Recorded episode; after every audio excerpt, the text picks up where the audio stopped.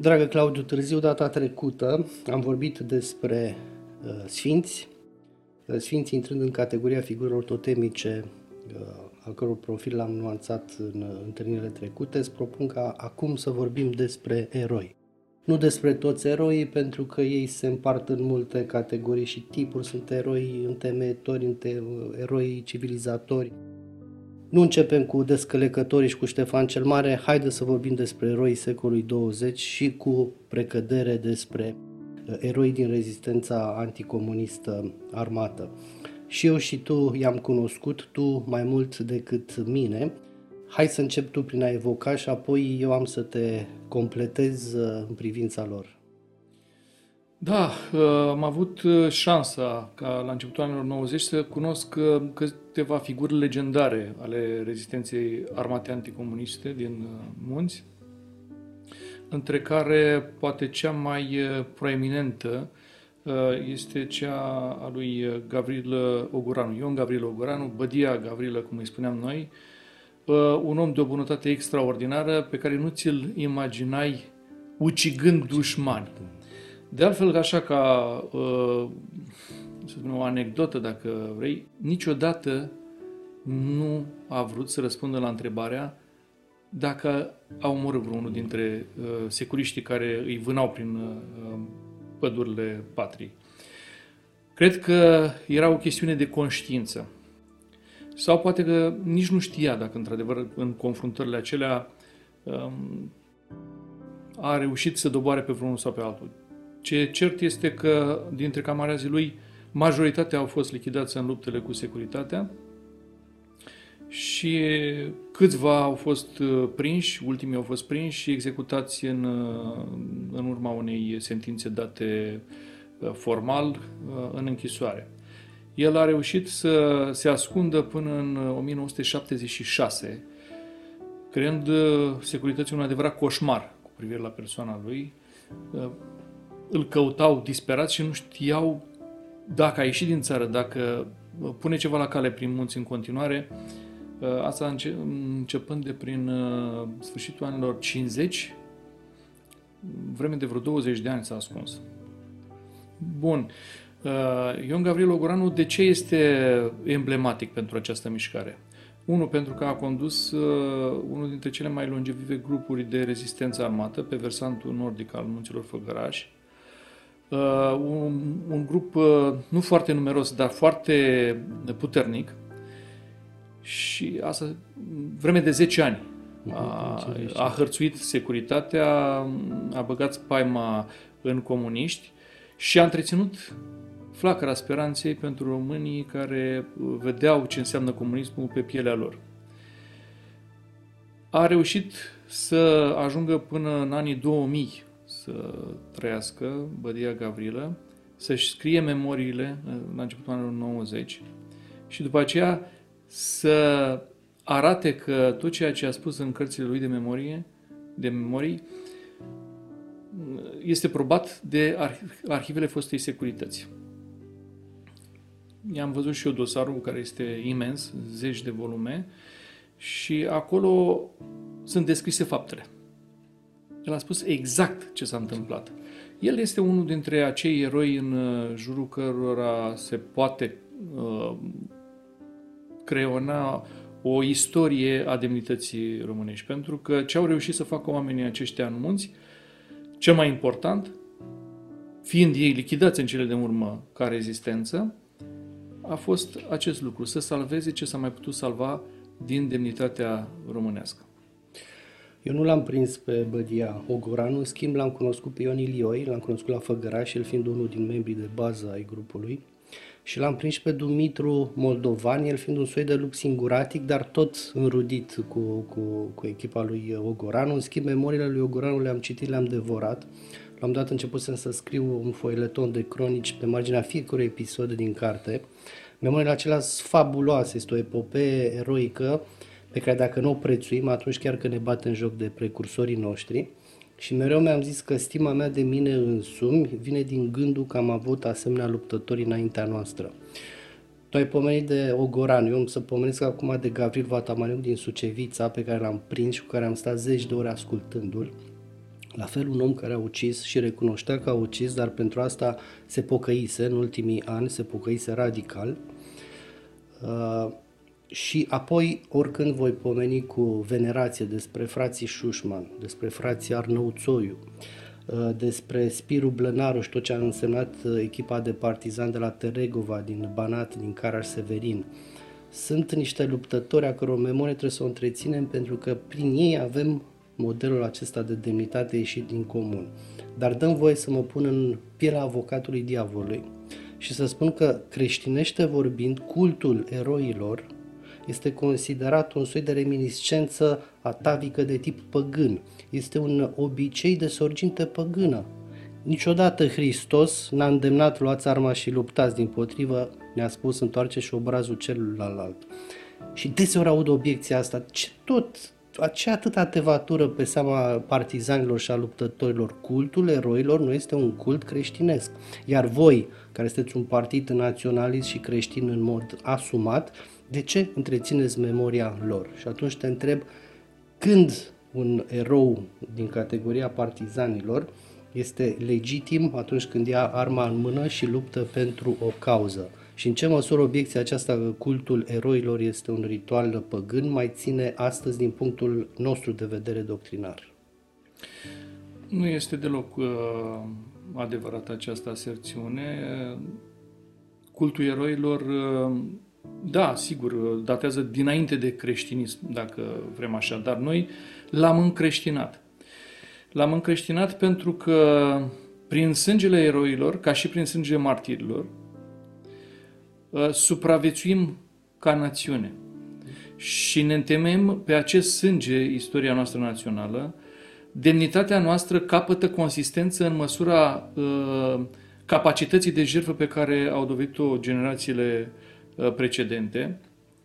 Și mai mult decât atât, așa cum am spus și în precedentele noastre întâlniri, uh, acești, acești eroi, ca și sfinții și martirii, ne pot și trebuie să ne fie modele.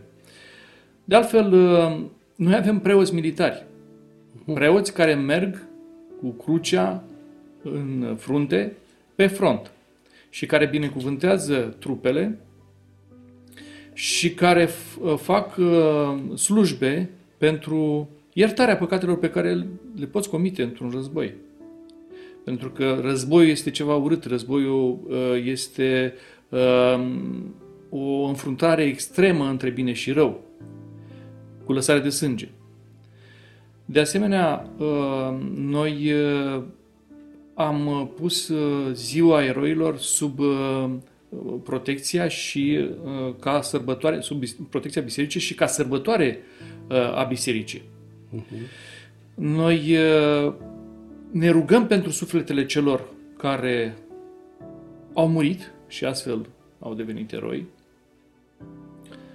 Ne rugăm și pentru sufletele celor care au fost dobărâți de eroii noștri.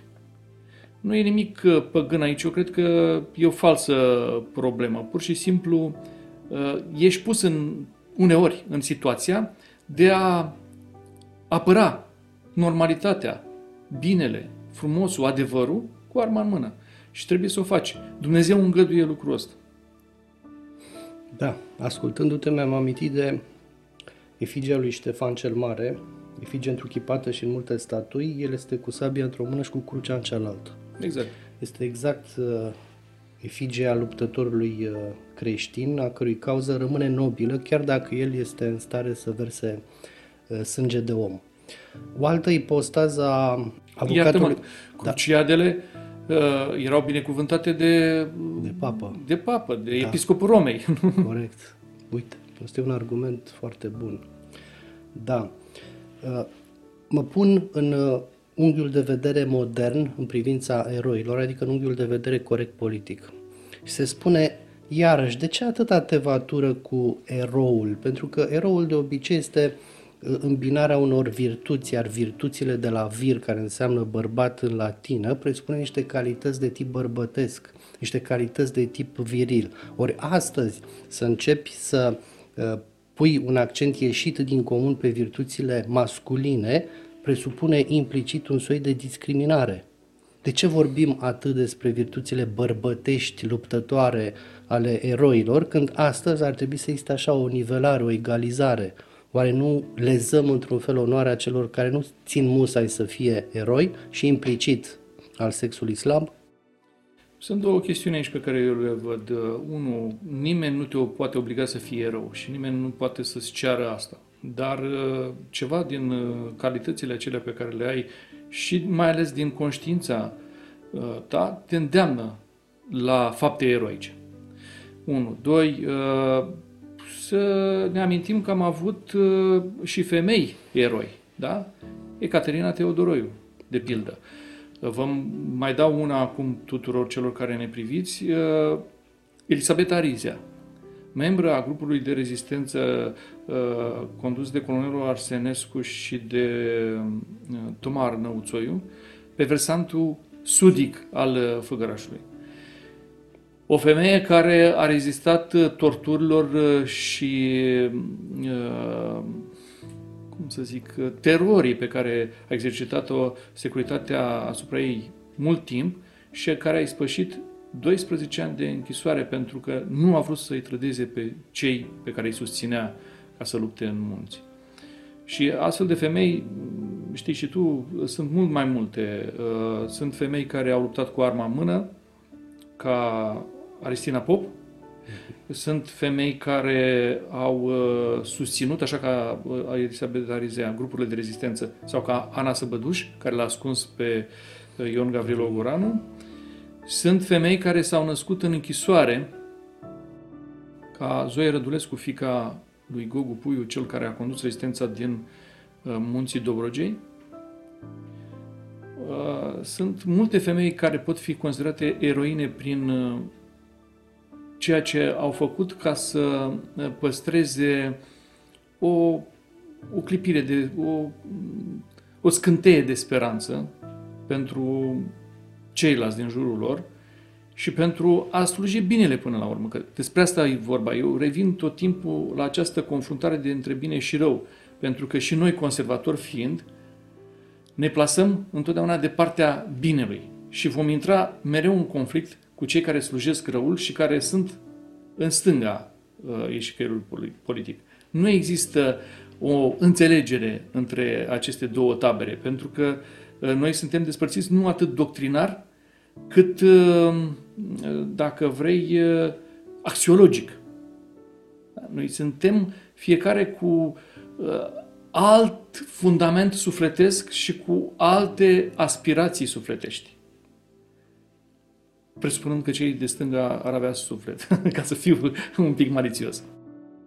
Mai e un nume de femeie pe care neapărat vreau să-l rostesc pe lângă cele pe care le-ai pomenit tu deja. Este vorba de Maria Plop, însoțitoarea lui Tomar Năuțuiu, a stat lângă el ani de zile și a născut-o pe Ioan Arnăuțoi în grota aceea din munți unde a și, f- și fost prinși.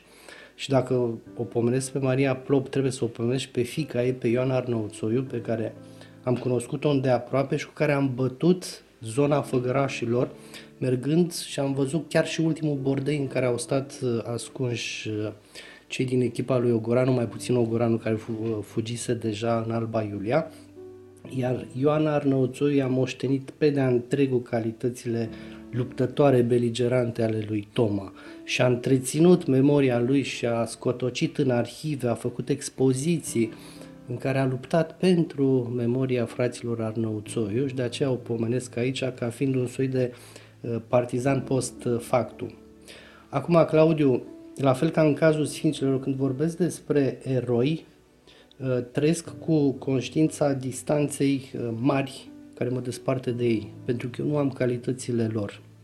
Cum spuneai tu, nu tu hotărăști prin voința ta dacă ajungi sau nu erou. Probabil că este o predestinare, este ceva de care devii conștient și îți dai seama abia atunci când ești pus în împrejurarea de a, de a lua arma în mână și a, și a intra într-o stare legitimă de, de apărare.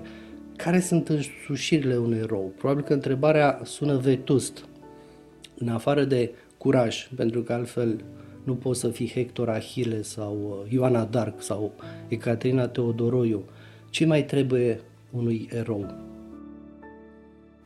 După mine, curajul este ultima dintre virtuțile eroilor, iartă-mă.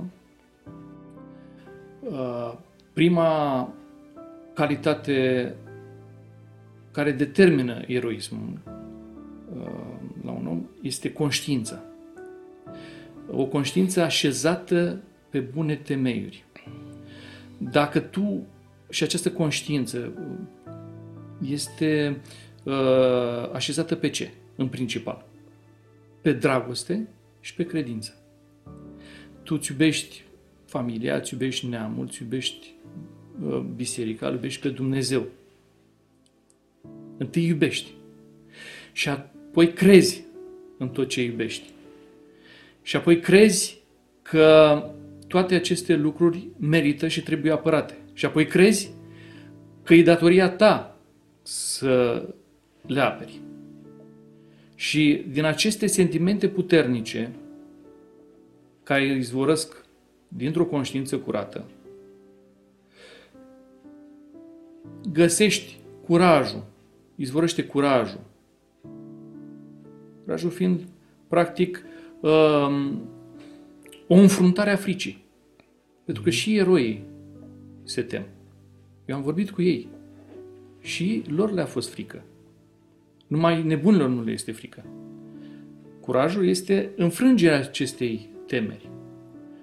Pentru că lucrurile pentru care lupți sunt prea importante ca să te poți teme și să te dai înapoi. Uh, și eu am spus de multe ori uh, în discuțiile cu foști deținuți politic, cu uh, partizani, așa cum mai sunt numiți luptătorii din rezistența armată anticomunistă, că eu nu aș fi avut curajul să fac ce au făcut ei. Și mereu mi-au spus bătrânii, nu știi, pentru că n-ai fost pus în situație.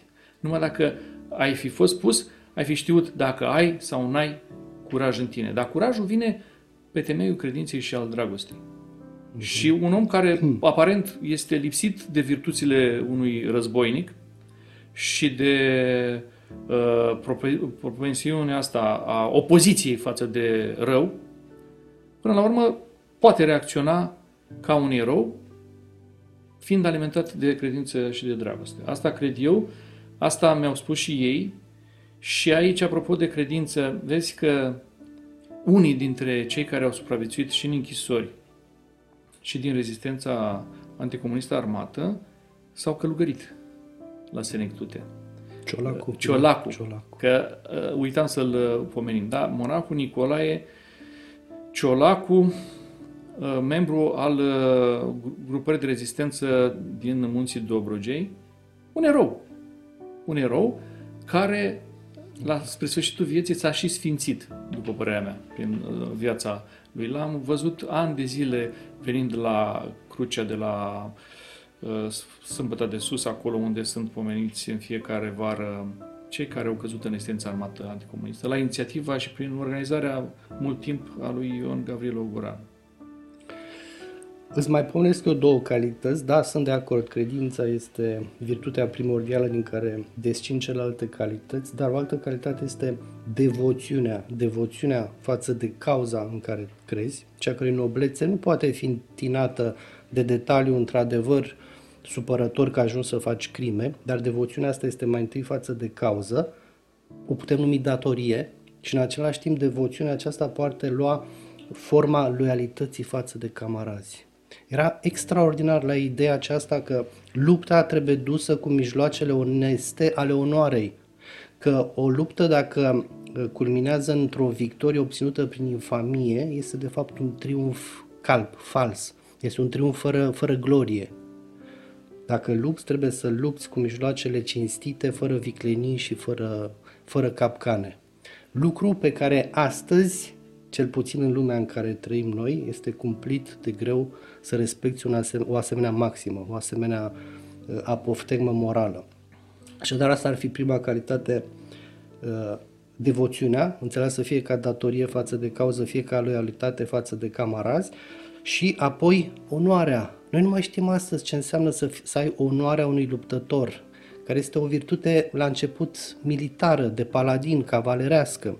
Onoarea însemnând acea stimă față de tine însuți, care așteaptă de la apropiat sau chiar și de la adversar o recunoaștere și un respect pe măsură, iar în momentul în care respectul acesta nu vine și tu încalci legile cavalerești ale onestității, atunci urmează reacția firească pe care iarăși am pierdut-o pe de-a întregul, și anume provocarea la duel.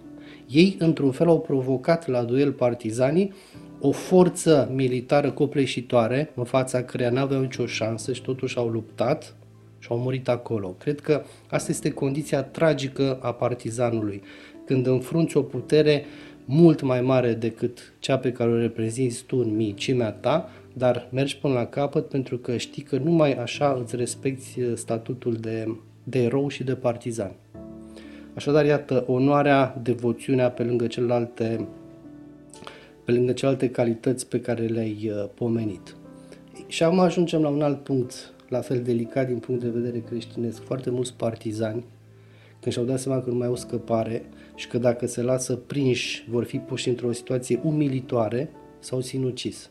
Sinuciderea din punct de vedere creștin este un păcat. N-ai voie să iei viața pe care ți-a dat-o Dumnezeu. Ei, ce facem cu sinuciderea partizanilor? Sunt multe cazuri de partizani care s-au sinucis. Cum îi judecăm? Nu judecăm, ne rugăm pentru sufletele lor și uh, tragem nădejde că Dumnezeu judecă nu doar drept, ci și cu multă iubire. El știe mai bine Uh, ce e în inima fiecăruia și numai el hotărăște cine se mântuiește. Sigur, după toate canoanele creștine, uh, este o tra- tragedie în veșnicie uh, sinuciderea. Dar, pe de altă parte, trebuie luat contextul în care ea s-a petrecut și trebuie să vedem dincolo de acest act pe care, care poate să ne tulbure în calitate de creștini, eroismul, uh, eroismul care a dus la, la, la comiterea lui. Pentru că oamenii, într-adevăr, au făcut uh, ultimul lucru pe care mai puteau face în situația dată. Nu suntem noi puși să-i judecăm. Hai să încheiem recunoscând amândoi, fără să, să facem o bravadă de de măreție, că eu, de pildă, dacă nu aș fi întâlnit pe Gavril Vatamaniuc, partizanul de la Sucevița, eu n-aș fi fost astăzi ceea ce mă închipui cât de cât că sunt. Tu, dacă nu l-ai fi întâlnit pe, pe Baciu Ogoranu, n-ai fi fost ceea ce astăzi ești ne-au molipsit într-un fel. Asta nu înseamnă că am trebuie să ne împăunăm cu niște merite pe care nu le avem, însă când ai avut prilejul de a întâlni asemenea oameni ieșiți din comun, ceva în tine se schimbă pentru că te contaminează. Și eu cred că aurul, dacă are de jucat un rol extraordinar în această țară, un rol providențial, rolul acesta vine din întâlnirea pe care eu, tu și alți colegi de noștri din aur au avut-o fie cu partizanii, fie cu deținuții politici. În mod categoric întâlnirea cu ei este o mare sursă de uh, putere sufletească și uh, ei funcționează pentru noi ca exemple uh, care, în funcție de situație, pot fi și mustrătoare și de natură să ne îmbărbăteze. Am uitat aici și aș fi vrut să vorbesc mai mult despre un alt erou pe care l-am cunoscut, Petru Baciu de la Bacău, 16 ani de închisoare, cel care a făcut uh, un punct de rezistență la Uturea în uh, munții din apropierea Moineștiului, mă rog, uh, sub Carpații de acolo, și care era pregătit să intre în lupta asta armată. Am uitat, sau mă rog, n-am avut încă răgazul să amintim că în România a fost cea mai îndelungă rezistență armată anticomunistă. Ea a început în 1944 în Bucovina, odată cu invazia